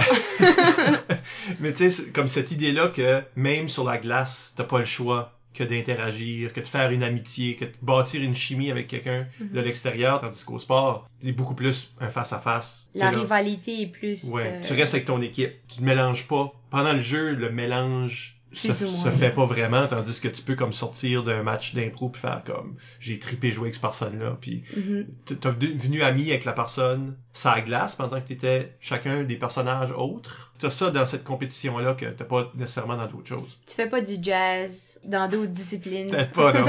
Euh, Autre que musique. Mais, Euh, mais c'est vrai que c'est une compétition sociale. C'est vraiment un, un drôle de fuzzy ligne où ce que t'es quand on, on est un petit peu tous sur la même équipe versus le public. Puis ça, ça crée des liens d'amitié forts, même avec du monde de d'autres régions que tu connais pas, que, qui est censé être ton rival. Vous apportez d'excellents points, mes chers. Euh, ben, on a participé aussi à ces choses-là Oui, pour donner ben notre oui. propre euh, notre propre CV. Moi, j'étais euh, ben, j'étais en charge du volet d'improvisation euh, En 2017. là là sous ta sous ton leadership. J'aimerais remercier ton équipe publiquement et officiellement It's on the record. dans un podcast très niche. Euh, Je vais leur renvoyer le lien. Faudrait qu'il écoute comme une heure et demie avant d'avoir c'est c'est un bon bout avant que je dise merci à Mélanie. là. Euh, mais n'empêche. Mais j'ai aussi fait le même travail pour les Jeux de la francophonie en 99, qui était tout un haria, je dois dire, parce que c'était la première fois qu'il y avait ce- cet essai-là. L'événement comme tel, là. Pas juste l'impro, là. Ouais, l'événement comme- l'événement avait eu de la difficulté à avoir son financement puis tout ça, puis c'était un petit peu précaire. Euh, moi d'ailleurs, j'avais été demandé de consulter. Ah, on fait la discipline d'impro, peux-tu nous répondre des questions? Euh, Et ça c'est vite devenu peux-tu t'occuper du volet d'impro en entier? Et là ça ensuite c'est devenu peux-tu t'occuper du volet culturel en entier? Là j'ai dit non. J'ai dit non. Je peux pas tout non. Non. Non, non. Je vais m'occuper de l'impro, par exemple. Mais là, en plus, c'est que tu sentais à ce moment-là, les équipes de certaines provinces avaient jamais vu ça. J'avais des... Tu sais, ils nous imposaient des arbitres de chaque province aussi, qui est Mhm. bien correct. Mais il y a du monde là-dedans qui avait jamais arbitré d'impro. Qui avait jamais vu un match d'impro, puis là, il allait l'arbitrer. Ou il allait, tu sais, il allait jouer, il était coach d'une équipe qui savait comment assembler pour À les besoins. Ouais, pour les besoins, parce que c'est la première fois, puis il n'y a pas de tradition dans leur coin. De ça, ils veulent juste venir participer. Il y avait beaucoup de, il y a beaucoup de grabuge en coulisses, parce que tu sais des gens qui étaient frustrés, qui, qui comprenaient pas pourquoi ils voyaient des injustices, ils, croyaient- ils comprenaient pas pourquoi quelque chose avait arrivé. Tout le monde n'était pas sur la même longueur d'onde. Il y en a qui étaient excessivement compétitifs Ouais. au point de vouloir tricher, là, tu sais là comme on va mettre plein de monde dans la salle qui vote juste pour nous autres, puis Mm. euh, parce qu'il n'y a pas de tradition d'éthique d'impro encore. Aujourd'hui, on a, je pense pas qu'on a ce problème-là maintenant, parce que là, ok, c'est tous les trois ans. Il y a un leg, là. C'est ça, Ouais. ça existe maintenant. Mais dans le temps, il y a du monde que c'était leur première fois.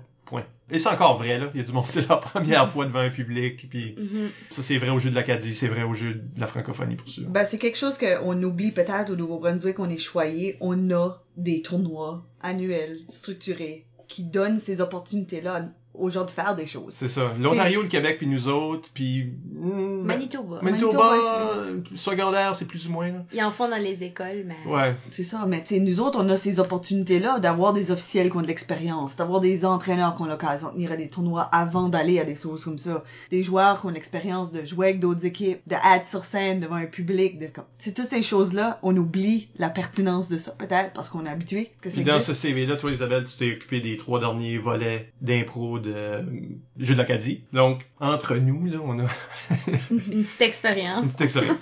Aucun de nous autres a jamais joué dans aucun jeu? Ou toi, t'as joué dans les... As-tu as-tu pu jouer dans non, des jeux? mon équipe était pas assez bonne. Ah, non. C'était Campbellton qui a été au jeu à Winnipeg en 2005. C'était ma seule chance. Toi, t'étais à ces mêmes jeux-là? Mais en vidéo. Tu sais, il y a d'autres volets, là. Oui, oui, oui. Ben, c'est un, c'est un, c'est un volet en démonstration, là.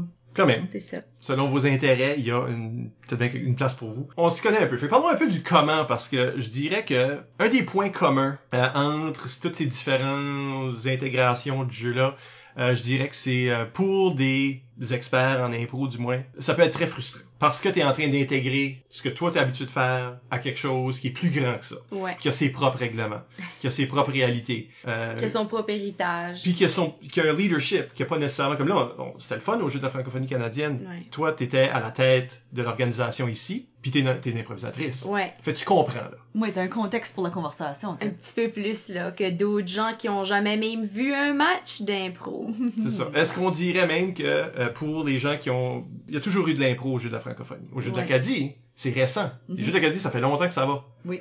Mais c'est très récent qu'ils ont mis un volet culturel. Je dirais, il y a des gens qui sont dans les secteurs sportifs qui sont pas nécessairement sympathiques à l'impro. C'est un vol de ressources. puis- Oui, on nous vole des places pour d'autres disciplines sportives, là. Pourquoi il y a plus de softball puis de tennis au jeu de Puis l'Acadie? de basketball, ça se peut-tu? Ben, je- oui. Ouais. Je pense que je pense que ça c'est si vous êtes un organisme qui va ajouter l'improvisation à vos disciplines, je pense qu'il y a une responsabilité à la façon que c'est présenté parce que j'ai déjà vu des événements intégrer l'impro, mais la façon que ça t'est présenté, c'était on élimine toutes ces disciplines sportives puis on ajoute l'impro. Mais ça donne vraiment l'impression de corrélation entre les deux. Puis peut-être que la corrélation n'est pas là, mais que ça crée comme déjà des relations tendues parce que des gens qui adoraient les disciplines qui ont été coupées. Évidemment, n'importe quelle discipline qui est coupée, ça va décevoir quelqu'un en quelque part. Mais il y a beaucoup de gens qui ont fait ce lien-là, Ouais. qui ont associé les deux ensemble, Ben, puis ça part du mauvais pied. Ça, crée des relations tendues dès le début. Mais pour l'avoir organisé, il y a une corrélation directe entre enlever des places à, à quelque part pour donner des places ailleurs. Que ça soit l'impro, que ça soit le frisbee ultime, nous autres on l'a vécu, c'était en deux disciplines sportives. Il fallait enlever des places en volleyball parce qu'il fallait ajouter la discipline de frisbee ultime. Puis le frisbee ultime, pour ceux qui connaissent ça un peu, c'est très amical. Il y a pas de ref, c'est auto-refé entre eux autres. Ok, ouais. Puis ça match vraiment les valeurs des Jeux de la francophonie canadienne, puis on est un des premiers événements multi à avoir le frisbee ultime comme une discipline. Encore une là, une fois innovateur dans la sélection des disciplines. Puis les Jeux de l'Acadie aussi, maintenant, ils ont le, le frisbee ultime.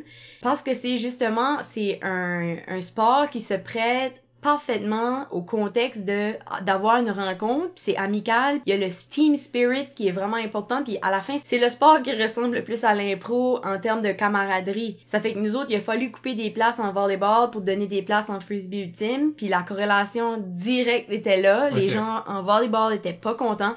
Fait que je pense que l'impro puis le volet culturel au jeu de l'Acadie a un peu subi ça. Puis c'est pas à cause que c'est l'impro, c'est juste à cause La que... journée qu'ils ont décidé qu'il allait avoir un volet culturel, on savait qu'il fallait qu'ils... Oui, on ça allait... le Death Wish à certains Ben, on allait sacrifier le tennis au Nouveau-Brunswick, c'est presque ça que ça représente pour des coachs en tennis. Parce que comment ils vont aller chercher ou comment ils vont aller recruter les jeunes, comme ça va être quoi la motivation de jouer au tennis pendant un an si je peux pas aller au jeu de l'Acadie? Quand c'est ça mon niveau, comme je serai jamais un joueur professionnel de tennis là, ou peut-être que j'aurai jamais le goût d'être un joueur professionnel de tennis parce que j'aurai pas le goût de pratiquer parce qu'à la fin de l'année j'ai pas les jeux de l'Acadie. Tu sais, ça l'a tué le softball dans plein de communautés là. Au nord-ouest du Nouveau-Brunswick, il y a plus il y a, il y a plus d'équipe de softball puis avant c'était une discipline très très forte au nord-ouest les étoiles de Saint-Léonard les filles de Saint-Léonard là ça peut pitcher des balles puis c'est à cause que c'était les meilleurs parce qu'à chaque année ils allaient au jeu de l'Acadie puis Madawaska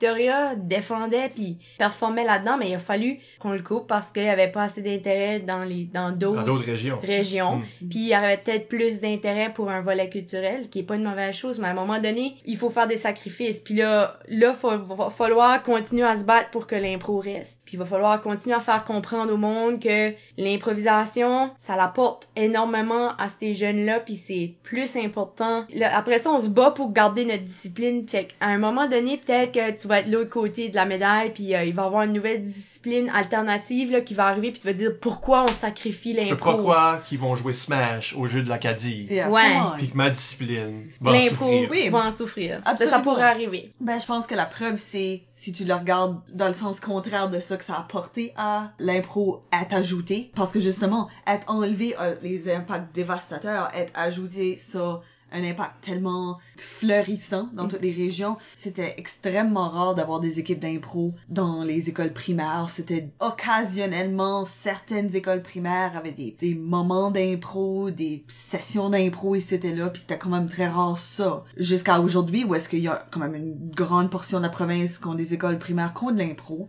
Puis ils vont pas toutes nécessairement aux jeux régionaux, mais ils ont de l'intérêt, c'est le bâti. Puis ça développé significativement ce groupe d'âge-là, ça donne des, des gens qui sont beaucoup plus forts, qui se rendent au secondaire, qui ont déjà un an, deux ans d'expérience par le temps qu'ils se rendent là. Fait que les deux sont vrais. Tu sais, Ouais. se faire enlever est complètement dévastateur pour une discipline. Nous autres, ça nous tuerait complètement le. Sur le le fait que même le développement de- des écoles secondaires, ça, ça peut arriver overnight. Là. Il y avait, c'est les campus universitaires jouaient de l'impro. Dans ces régions-là, il y a eu des équipes au secondaire relativement tôt. Donc Moncton, Edmundston, Chipagan. Mais autre que ça, pas vraiment. Puis ce qui est arrivé, c'est qu'il y a une émission de télé qui était atroce, là. Je veux dire atroce, c'est- c'est vite dit. Mais il y a une émission à Radio-Canada qui a intégré de l'impro. On parle d'intégrer de l'impro dans des événements. Mhm. Ça, c'était d'intégrer de l'impro dans une émission jeunesse. C'était un show d'une demi-heure où il y avait des entrevues culturelles. Là. Tu sais, là, l'émission de service de Radio-Canada qu'on a par ici.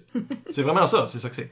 Et dans ça, il y allait avoir trois impros de jouer. Pour que, pour que ça soit le fun, c'est des équipes du secondaire qui venaient. Puis pour faire sûr que ça, ça arrive, il y avait un voyage à Montréal là, qui était Ah. associé à ça. Un peu comme... Il y avait un incitatif. hein. Pareil comme la raison que tu aurais joué à Génie en herbe Mhm. dans ces mêmes temps-là. Si tu te rendais au Nouveau-Brunswick, ben t'allais à Montréal.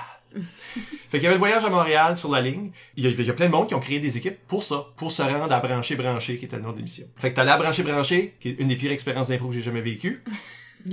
pas de la bonne impro. C'était pas bien encadré. Au lieu des bandes de hockey, là, pour pas voler le copyright euh, de la LNI, là, j'imagine. Ouais. C'était un ring de boxe et comme de fait, t'étais Ah. là-dedans pour te faire taper dessus. Aïe, aïe, aïe. C'était qui ce qui crie le plus fort? Puis là, il y avait des juges qui étaient des gens de la communauté, là, de, du monde, du monde pays de la Sagouine, mais pas dans le temps, mais ce genre de choses-là, des comédiens, là, c'était Luc Leblanc assis là. là. Oui, oui. Euh, puis ok, Luc Leblanc connaît l'impro, mais c'était pas tout le temps Luc Leblanc. T'avais des gens là-dedans qui étaient juste des comédiens, tu sais. qui- Puis les autres disent, ah, j'ai trouvé ci, j'ai trouvé ça, ils expliquaient leur vote. Puis le restant de la crowd qui riait pas, qu'est-ce que tu faisais? C'était comme une classe d'immersion. Oh non! Ils comprenaient pas vraiment qu'est-ce qui se passait. Qu'est-ce qui se passe? Ben c'est ça, là. C'est juste pour dire.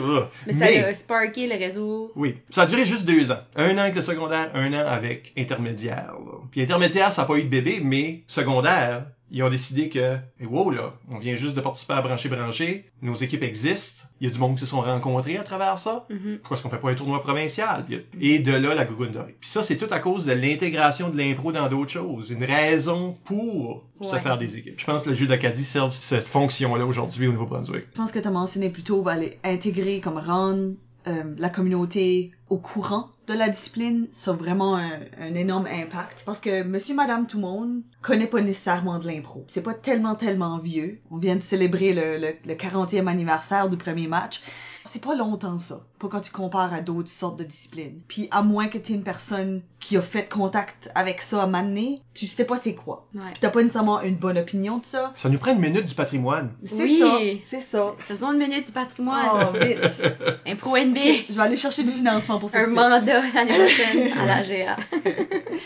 Mais tu sais, présenter la discipline à, ces gens-là, puis les embarquer, qui veulent encourager leurs jeunes de continuer à en faire plus tard, ça a beaucoup plus d'impact qu'on pense. Parce que si oui ou non un parent ou une communauté encourage ça, ça peut vraiment faire fleurir une équipe ou ça peut faire se réduire ça très rapidement. Il y a cet impact-là qui est éducationnel, ça prépare le monde à mieux comprendre dans le futur, mais aussi c'est juste une affaire de bonjour, je suis de l'improvisation. Ben, je pense qu'au niveau de l'intégration, c'est ça, c'est un autre des bénéfices de l'intégration de l'impro dans un grand événement, c'est que il y a des parents qui se font dire par des gens sur la mission, là, parce que c'est tout organisé par des, soit des bénévoles, soit des employés, mais la plupart du temps, c'est des gens bénévoles, qui gèrent, tu sais, ces jeunes-là à l'école, puis qui gèrent les coachs, qui gèrent les accompagnateurs.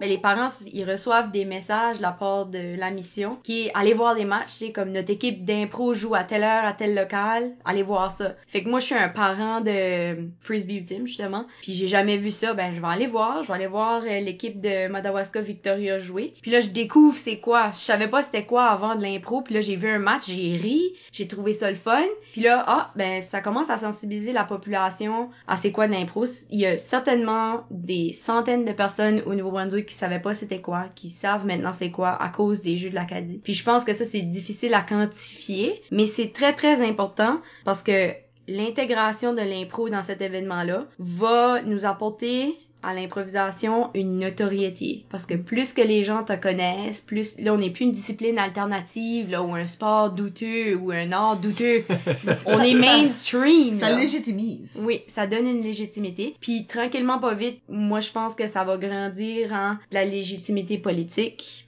Tranquillement, pas vite, ça va vouloir dire peut-être euh, c'est une organisation stable avec du financement, avec des ressources, avec des moyens. Puis ça, c'est tout grâce à l'intégration dans quelque chose de plus gros justement. Ça aurait pas été réalisable si on n'avait pas pris l'impro puis on l'avait inclus dans quelque chose d'autre pour sensibiliser ce public-là, qui se serait jamais même posé la question. euh, est-ce qu'il existe un théâtre improvisé? C'est ce que ça se peut? Oui, parce que attirer des, des foules à un événement d'impro, c'est déjà difficile. Mhm. Fait qu'il y a une- c'est vraiment comme un, c'est pas les grands publics qui courent les matchs d'improvisation. Généralement. C'est pas tout le monde qui trouve ça drôle, c'est pas tout le monde Non. qui... Les impros qui ne sont pas drôles par exprès, c'est pas tout le monde qui fait comme, ben voyons, sois drôle! Parce que l'impro n'est pas un genre, tu sais, là, c'est un médium. En d'autres mots, euh, c'est pas tout le monde qui va voir des telles sortes de films, qui écoute du jazz. C'est ça. Tu sais, Mais malheureusement, l'impro, c'est un mix. Fait qu'on peut pas juste se, se cibler une sorte pour... Puis même si tu cibles, ça veut dire que tu réduis ton public encore plus. Mais ça, C'est ces ça. événements-là, le monde va juste venir pour supporter leurs équipes, Ouais. tu sais, là, appuyer leur, leurs jeunes à eux autres. Parce que c'est un, c'est quelque chose qu'on entend beaucoup d'improvisateurs que, pas que leurs parents les appuyaient pas dans ça, bien que ça aussi, Mm. mais mes parents ont jamais venu voir un match. Tu sais, le temps entend ça souvent. Ils ont Que- jamais compris, ils ont jamais pris le temps de comprendre. Il y a pas de, il y a pas de soccer moms, puis il y a pas de, Ouais. il y a pas de parents en train de crier après l'arbitre là, ou comme au hockey. Où il y en tu a, mais juste investis. un par équipe. Ben moi je trouve c'est ça, ces parents-là, euh, autant dans des tournois que dans des jeux, tu vas avoir quand t'es un organisateur ou un arbitre, il y a des parents qui viennent te voir, puis t'apprends à connaître des parents qui, qui suivent vraiment leurs jeunes, Mhm. mais ils sont vraiment l'exception à la règle. Tu avoir un petit meeting avec chaque parent, ça a aucun sens, mais tu sais les, les quelques parents qui qui enjoy ça, je pense que c'est parce que les autres aiment ça.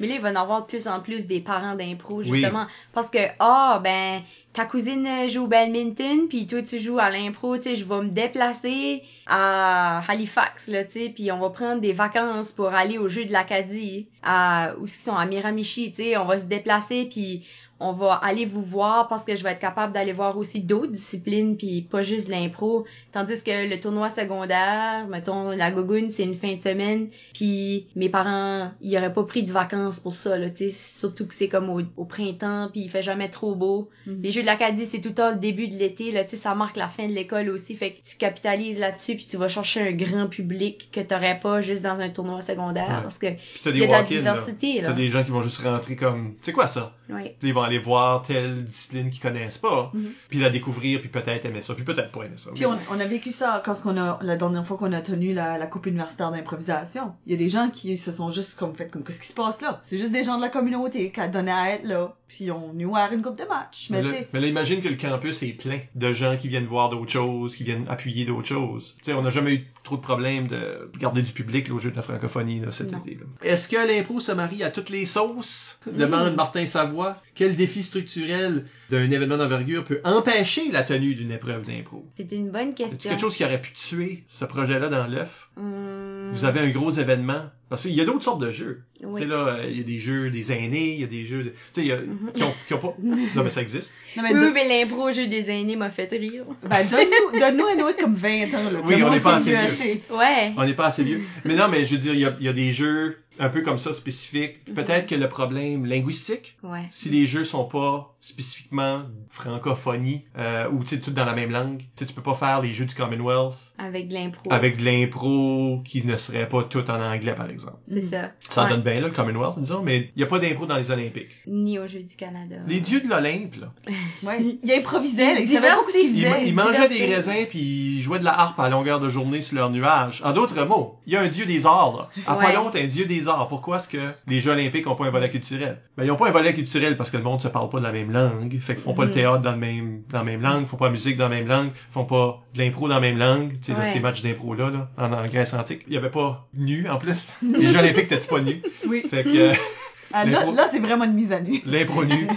Euh, des choses comme ça. Tu sais, il y, a- il y a des, parce qu'il y a toutes sortes de jeux. Mais il n'y a pas une intégration nécessairement facile de notre discipline parce qu'elle est basée sur le langage. Moi, je pense que c'est ça le, le vrai empêchement. Ouais, je pense que tu fais vraiment un bon point, puis je pense pas que je pourrais faire un meilleur point.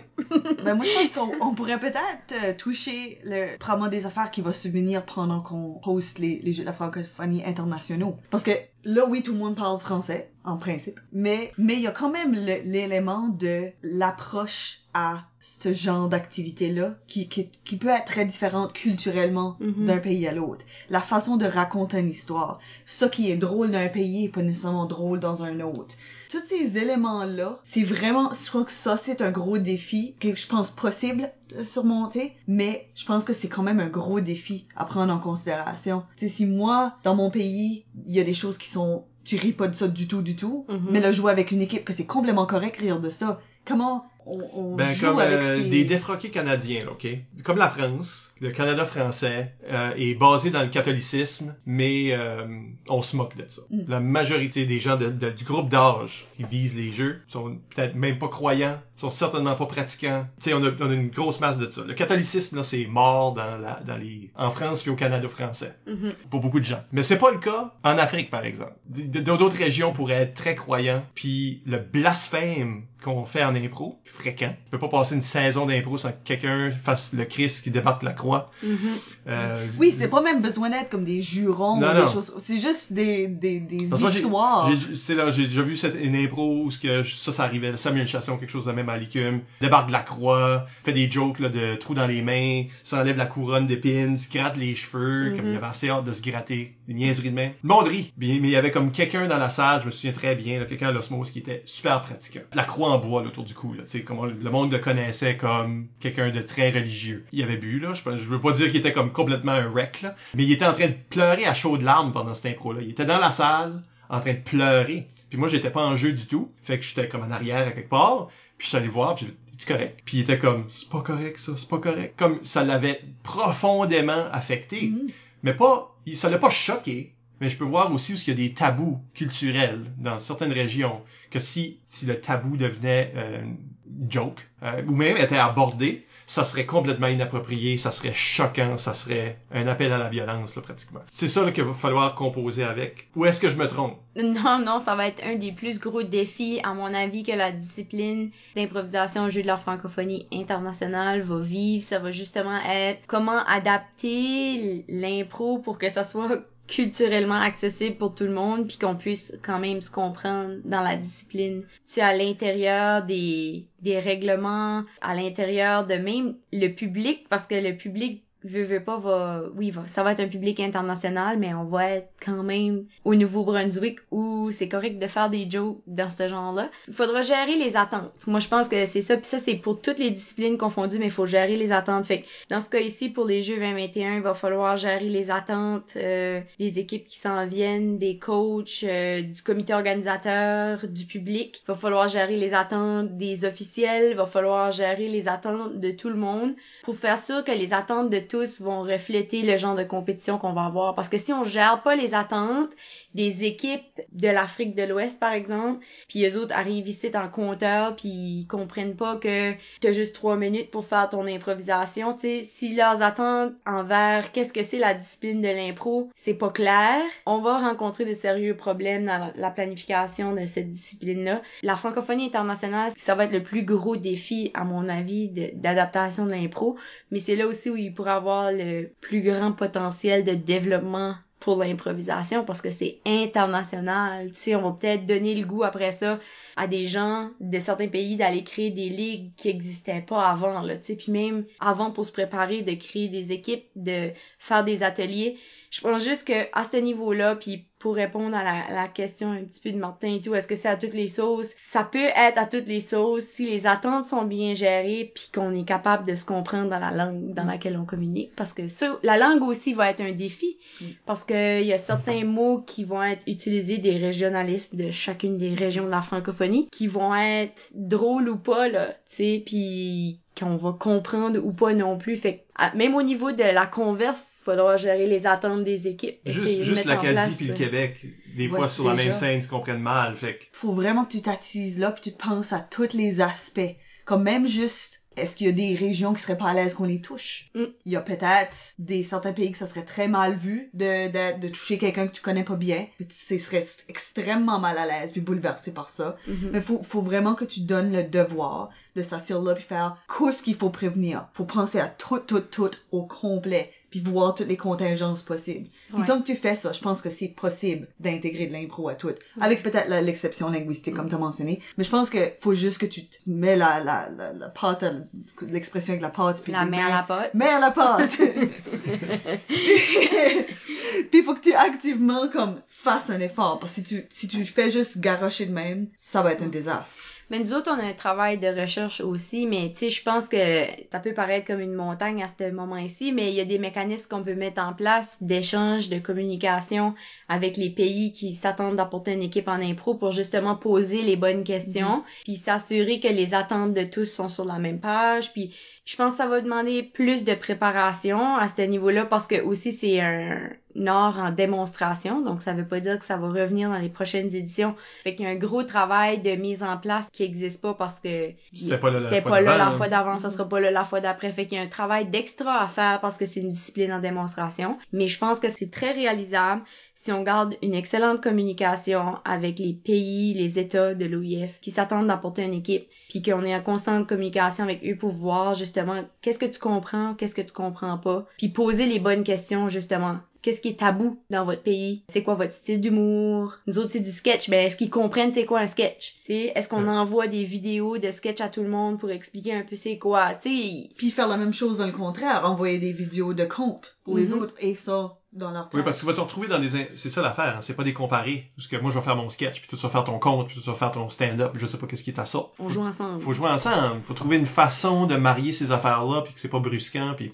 Et que moi je suis dans ton compte maintenant, puis toi t'es dans mon sketch. Ouais. c'est ça, il y a quelque chose. Parce que ça aussi, j'ai une autre euh, histoire d'osmose, parce qu'on avait... Euh, la amené, ben, jouer à l'osmose. Puis le bouncer à l'osmose s'appelait Aziz. Puis Aziz était... Euh, il venait de l'Afrique de l'Ouest, quelque part. Le problème, c'était que il était tout le temps à l'osmose, et lui pis ses chums, ils écoutaient pas quand on avait un match. Ils parlaient entre eux autres. Ils, comme, ils faisaient un bruit, là. Fait que, vu qu'on était amis avec, on est allé voir et dire, c'est comme Aziz, euh, te déranges-tu, mais on t'en train de donner un spectacle.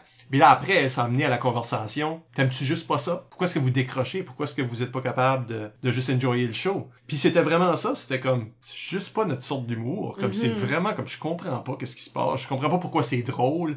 Puis il y a- pour lui, l'idée de faire à la canadienne, si on veut, à l'américaine, des punch, blablabla, bla, bla, bla, punch, blablabla, bla, bla, punch. Puis ça qui est drôle, c'est ton punch. C'était complètement à l'inverse de ce que les autres trouvaient drôle. Mm. Eux autres trouvaient drôle la façon que tu racontes. Ce qui est drôle, c'est les personnages dans une situation, etc.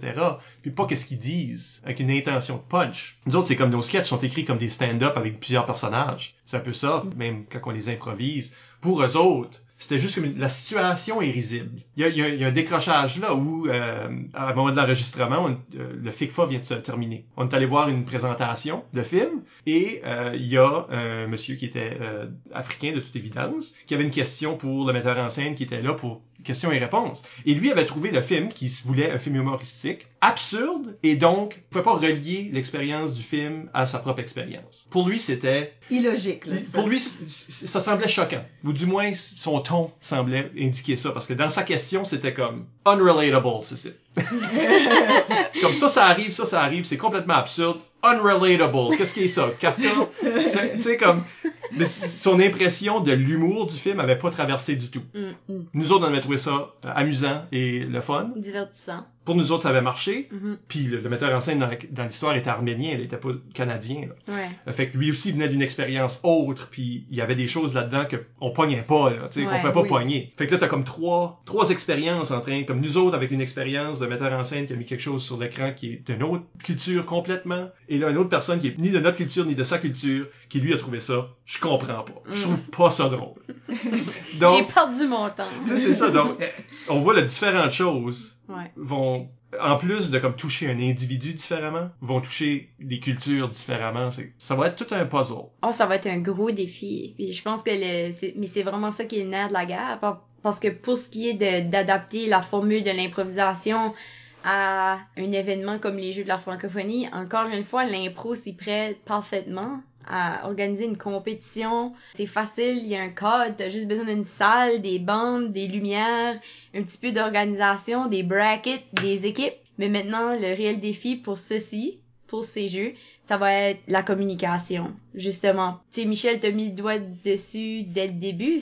On va tous parler français, mais est-ce qu'on va tous se comprendre? Puis au niveau de l'humour, ben c'est une bonne question. Je pense que ça va être un bon test aussi de voir. Est-ce qu'on est réellement capable de faire de l'humour compréhensible pour tous au niveau international. Est-ce qu'il faut essayer? Est-ce qu'il faut essayer? Est-ce que c'est Est-ce comme que- supposé toutes les couleurs? Ouais, ça, ça peut. Je pense que ça devrait. Chacun devrait garder sa couleur aussi. Puis c'est juste peut-être qu'il va falloir adapter les règlements, Pour la sûr. manière qu'on aborde les points. Comme tu sais, là, à ce point-ci, c'est l'impro qui va devoir s'adapter parce qu'il y a trop, il y aura trop de différences culturelles. Je suis d'accord. Puis beaucoup de monde qui vont faire de l'impro pour la première fois. Puis ça, ça veut pas dire que ça sera pas talentueux. Je pense que ça le sera. Mhm. Mais juste comme tout le, tout le petit côté, comment est-ce que les règlements marchent. Ouais, le technique, le réglementaire, tous ces, ces aspects-là. Moi, Ben, je voudrais pas que le monde soit frustré juste à cause de des... À cause des règlements. Ouais. Ouais. Ben, je pense, ben, dans le fond, Martin Savoie euh, demande une question qui s'apparente à, à, à ceci, puis je trouve qu'on a des, mini-versions de cette conversation qui est énorme sur un plan international. On l'a vécu jusqu'à un certain point euh, national, puis même à l'intérieur d'une province. Il demande, euh, avec les différentes variations de l'impro à l'échelle nationale, les petits tweaks dans les règlements ici et là, à quel point est-ce un défi de présenter un modèle standard qui n'a pas l'air, faute d'un meilleur terme, davantage une région plus qu'une autre? Puis je pense que je pense que c'est justement ça qu'on on discutait de trouver un juste milieu qui est peut-être pas un, juste milieu parfait là, mais de essayer de trouver, regarde nous autres on permet pas ça, mais on va le permettre pour cet événement ici. C'est-à-dire que nous autres on, on donne cette partie là, mais eux faut qu'ils prennent une autre partie qu'à nous autres. Mais on vient de le vivre avec des jeux de la francophonie canadienne. euh, parce que dans les éditions auparavant, les règlements étaient très changeants. Ouais, ça changeait d'édition en édition. Le- la ville hôtesse, plus ou moins, décidait que ça allait être, ou les organisateurs d'impro décidaient que ça allait être. faut pas oublier que même au niveau national, les règlements peuvent différents, comme une grosse différence d'ici à l'autre d'une province. Mhm. C'est extrêmement variable. On les a uniformisés, par exemple, au niveau national. Puis je pense que le- l'exemple du Canada s'y portait bien. comme Puis la structure des jeux, ça fait sept éditions des jeux qu'il y a. Fait qu'on était prêt pour des règlements nationaux. tu sais, On, qu'on est capable d'exporter maintenant dans toutes les provinces. Puis que pour notre événement, c'est ça les règlements. C'est correct, quand vous jouez à l'école, vous avez d'autres règlements. Puis ça change rien, ça reste l'impro. Mais pour les jeux internationaux, ben c'est ça. Faudra d'autres règlements. Puis ça va peut-être pas ressembler à de l'impro comme qu'on le fait au Québec, en France ou au Nouveau-Brunswick. Mais le fait que ça permette à plus de pays puis plus de différentes cultures de s'intéresser au jeu puis au concept, il faut peut-être retourner à la base de c'est quoi l'impro, enlever beaucoup du superficiel puis du superflu puis des choses qu'on a ajoutées avec les années pour ajouter des défis ou diversifier, tu sais, puis peut-être juste plus revenir à la base, revenir au plus simple, comment on peut simplifier au maximum l'activité ou le jeu de l'improvisation pour que le plus de gens soient capables de le pratiquer parce qu'il y en aura beaucoup qui n'auront jamais fait, tu sais. Puis oui, on a des excellents improvisateurs ici qui performeraient pas dans les règlements qu'on va créer, là, tu sais, mais je pense qu'on doit s'adapter pour accueillir la francophonie internationale pour justement que ça soit le plus accessible possible, le plus plaisant, avec le moins de frustration, puis en blessant le moins de gens possible, tu sais, parce que c'est pas ça l'objectif. L'objectif encore est plus grand que les jeux comme tel ou que la compétition comme telle ou que la médaille, c'est les échanges. Donc, comment les règlements qu'on va mettre en place vont aussi favoriser ces échanges-là, puis mettre en place une saine compétition que tout le monde va comprendre, pourquoi ils sont là, puis ça veut peut-être dire des ateliers avant les matchs, avant, avant même la compétition, des formations, des mises à niveau. C'est d'ailleurs peut-être la dernière question qu'on aura le temps d'aborder. Elle nous vient de Martin aussi ou attends Oui, de Martin Savoie également sur Facebook. Il était très euh, occupé ou pas occupé finalement euh, pour nous envoyé tellement de questions. Est-ce que les organisateurs d'un tel événement se doivent d'offrir une formation à ceux et celles qui agiront?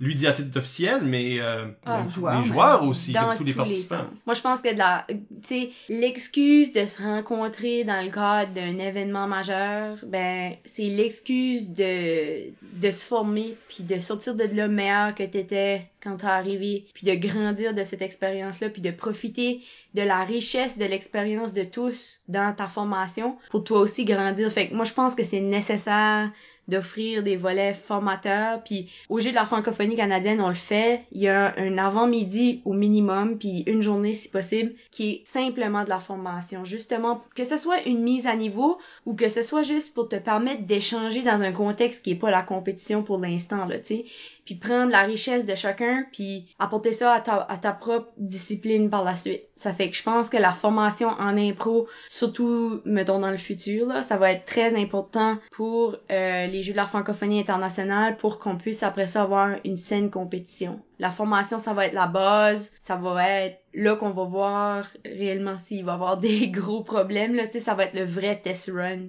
Mais si, si la formation est bien développée, puis on encourage justement les échanges, ben après ça, ça va aussi faciliter le tournoi. T'sais, si la formation va bien, ça va arriver à un résultat. Ben, je pense que ça sécurise les gens aussi. D'avoir l'opportunité de jouer avant de vraiment commencer les vrais matchs qui, avoir l'opportunité de faire un premier pas avec des, des gens d'autres régions que tu connais pas. Déjà là, c'est, c'est rassurant un peu. C'est comme t'as cassé la glace avant de rentrer dans l'arène pour la première impro du tournoi. Puis je, je trouve que même si les personnes retirent la moitié d'un atelier, ben, ils ont aussi gain cette confiance-là, cette aisance-là, on espère, à travers ces formations-là. Je pense que du point de vue d'officiel, c'est autant nécessaire. Parce que toutes les choses qu'on a, on a discuté par rapport à, c'est rendre les joueurs à l'aise selon leur provenance, faut que les officiels soient au courant, puis ils savent qu'est-ce qui passe, puis qu'est-ce qui passe pas, puis la flexibilité de l'impro, faut qu'elle soit bien comprise de tout le monde, parce que sinon... Ça fait aussi partie de l'aspect formatif euh, avant l'événement. Fait qu'il y aura des gens ici que pour eux, pour accueillir l'impro au niveau international, il va falloir déconstruire ce qui est leur idée de l'improvisation, Mhm. puis le reconstruire. Puis il y aura peut-être des gens, peut-être faudra aller chercher des gens dans d'autres milieux, d'autres domaines, puis leur dire, tu connais pas l'impro, mais t'es excellent à ça, tu t'es un compteur, puis on a besoin d'un d'une expertise là-dedans, ça fait que viens dans notre équipe d'officiels, puis apporte-nous cette perspective-là qui est différente parce qu'il va falloir un petit peu déconstruire qu'est-ce qu'on connaît, là. Puis je sais qu'on se bat beaucoup pour justement construire un modèle qui est viable puis qui va justement être dans la pérennité là. Mais dans le cas de s'adapter à un événement international ben il va falloir un petit peu changer ça. Mais je pense que ça va faire du bien parce que peut-être qu'on va voir des affaires qu'on n'aurait pas vues autrement puis qu'on va dire apportons ça à notre impro traditionnel entre guillemets tu sais. Euh, ça c'était vraiment intéressant. Ça, ça va peut-être nous faire découvrir des nouvelles catégories qui existent pas. Ça va peut-être nous faire découvrir des nouveaux types d'humour tu sais on verra peut-être plus le terme humoristique de la même façon on verra moi je pense que ça va non seulement ouvrir le monde sur l'impro mais ça va ouvrir nous autres aussi comme improvisateurs puis comme communauté d'impro à quelque chose de plus grand puis ça va être comme une, une évolution de l'impro si on veut On a trois ans et demi. pour se préparer C'est une histoire que les gens sont en train de te brailler. Euh. Là, chaque 15 minutes, c'est nous qui braillent. Trois ans et demi, ben là, ça va être là. Mais Dans trois ans, on va la... Mais c'est ça, dans trois ans, on va comme... dans- C'est moi! Il reste six mois! vous réécouterez le podcast Ouais, c'est ça. Là, on serait comme, hey, on était intelligent, on aurait dû faire ça. Non! Pourquoi est-ce qu'on n'a pas fait ça? Ben, on vous rappelle que vous pouvez nous laisser des commentaires par courriel au improvisationnb at gmail.com, sur le blog d'ImproNB au impronb.wordpress.com ou sur les médias sociaux. Nous sommes ImproNB sur Twitter et Instagram et Improvisation NB sur Facebook. C'est toujours apprécié, que ce soit sur le sujet ou sur la personne de Joël. La félicité pour sa belle entrevue. pour le jazz C'est juste du monde, on le répare. Écoutez tous nos épisodes au complet par l'entremise du blog, iTunes ou YouTube. Encore une fois, merci à Joël Martin pour s'être prêté à l'exercice. merci à vous de m'avoir accueilli Merci Isabelle. Merci, Michel. Et à la prochaine pour un autre entretien avec une vedette de l'improvisation. une vedette? Non arrête Il n'y a jamais personne qui veut accepter le. Ben, t'as les Robert Gauvin de ce monde-là qui vont bleu dessus. bye là